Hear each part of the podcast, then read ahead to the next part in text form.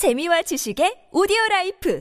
팟빵 안녕하세요. 군사돋보기입니다. 여태까지 우크라이나 전쟁을 수행하며 러시아가 보유 중인 카모프 52의 막대한 수가 파괴되거나 전투 불능이 되어 사실상 이제는 작전에 투입할 수 있는 카모프 52 공격 헬기의 수가 얼마 남지 않았다는 충격적인 분석까지 나오고 있습니다. 뿐만 아니라 이제는 나토 국가들과 코앞에 대치하고 있는 러시아 공수군 기지가 크나큰 타격을 받으며 다섯 대나 되는 카모프 52 공격 헬기들이 한꺼번에 파괴되는 기가 막힌 일이 일어났습니다. 우크라이나 특수부대에 의해 행해진 이번 파괴 공작은 두 가지 관점에서 굉장히 놀라운 사건인데요. 이번 사건 사건은 특히 키이우를 향해 이란 제 탄도미사일을 동원해 집중 공격을 가하려는 벨라루스, 러시아 연합군의 간담을 서늘하게 할 만한 전과입니다. 무슨 일이 일어났는지 자세히 알아보겠습니다. 전문가는 아니지만 해당 분야의 정보를 조사 정리했습니다. 본의 아니게 틀린 부분이 있을 수 있다는 점 양해해 주시면 감사하겠습니다. 우크라이나 군사정보국에서는 최근 괄목할 만한 특수부대들의 파괴 공작에 대해 발표했습니다. 현지 시각 11월 1일 공개된 바에 의하면 최근 우크라이나 특수부대들이 러시아 본토의 프스코프주에 위치하며 제76 근위 공중 강습 사단이 주둔하는 베레트예 기지에 은 은밀히 침투해 소형 폭발물을 설치해 파괴 공작을 벌였는데요. 이 사건에서 주목할 만한 점은 첫째, 러시아군의 경계가 얼마나 허술했으면 훤히 보이는 대낮에 우크라이나군이 여유롭게 해당 기지에 침투해 총 7대의 카모프 52 공격 헬기에 폭발물을 설치했다는 것입니다. 게다가 우크라이나의 특수부대원들은 마치 우리에게 어떻게 하면 러시아 공격 헬기 여러 대를 쉽게 파괴할 수 있는지 가르쳐 주듯 이 과정을 녹화까지 해가며 급조 폭발물을 조립하는 과정, 폭발물을 러시아 공격 헬기들에게 부착하는 과정을 디테일하게 보여주고 있습니다. 도대체 정말 이곳이 적의 비행장이 맞는지 우크라이나군 특수부대의 실력이 뛰어난 것인지 러시아군의 경계가 너무 허술한 것인지 헷갈리게 하는데요. Call of Duty와 같은 FPS 게임에서 맞닥뜨린 러시아군은 저렇지 않았는데 역시 게임과 현실은 다르다는 것을 새삼 느낍니다. 이렇게 우크라이나 특수부대원들이 7대의 카모프 52 공격 헬기들에 폭발물을 부착할 동안 러시아군은 상황을 전혀 눈치채지 못했고 결국 3대의 카모프 52가 완파되었다고 하는데요. 나머지 2대의 카모프 52 또한 완파되지는 않았어도 임무 수행이 어려울 정도로 크게 파손되었으며 나머지 2대의 카모프 52 공격 헬기 헬기는 운 좋게 폭발하기 직전 러시아 경비대 폭발물 처리반이 폭발물을 해체하는 데 성공하는 바람에 손상이 없었다고 합니다. 놀랍게도 해당 장소는 나토 국가인 에스토니아로부터는 불과 35km밖에 떨어져 있지 않는 첨예한 군사적 긴장감이 맴돌고 있어야 정상인 지역입니다. 이런 곳에 우크라이나군 특수부대원들이 ghillie suit에 소음기를 장착한 저격 라이플로 무장한 채 침투한 것도 아니고 일반적인 군용 배낭을 메고 촬영까지 해가며 들어가 무난하게 작전을 수행하고 무사히 도망치기까지 한 것인데요. 그리고 또 한 가지 두 번째 놀라운 점은 이 지역이 우크라이나 북부 국경으로부터는 700km나 떨어져 있는 러시아 영토 깊숙한 곳이라는 점입니다. 이제까지 우크라이나군이 가까운 벨고로드주나 모스크바 인근의 전략 시설을 공격한 적은 있었지만 이토록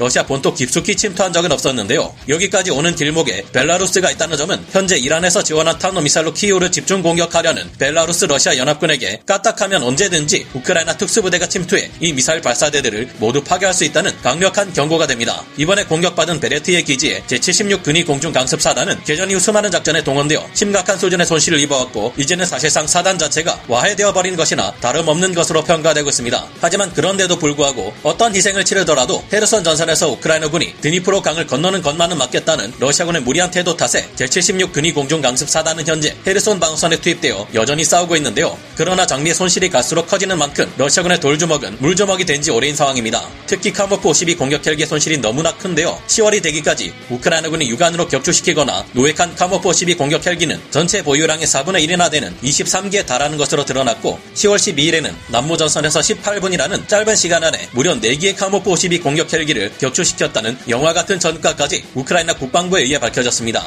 그러나 우크라이나 측의 최근 발표에 따르면 사실상 러시아군의 카모프 52 공격 헬기는 또 운용할 수 있는 수량이 많지 않다는 분석까지 등장하고 있습니다. 러시아 공군의 첨단 부품이 부족하고 격추된 카모프 52 한 대에서는 그들이 반도체 부품을 얻기 위해 러시아 수뇌부의 명령을 받고 약탈한 세탁기가 발견 된 있는 점을 보면 단순히 헬기만 보유한다고 운용까지 가능한 것이 아니라는 점은 이제 널리 알려진 사실인데요. 이 점을 보면 정말로 한때 세계 최강의 공격 헬기라 영성이 자자했던 러시아 카모프 51을 더 이상 전선에서 볼 수 없는 날이 곧 올지도 모르겠다는 생각도 듭니다. 오늘 군사 돋보기 여기서 마치고요. 다음 시간에 다시 돌아오겠습니다. 감사합니다. 영상을 재밌게 보셨다면 구독, 좋아요, 알림 설정 부탁드리겠습니다.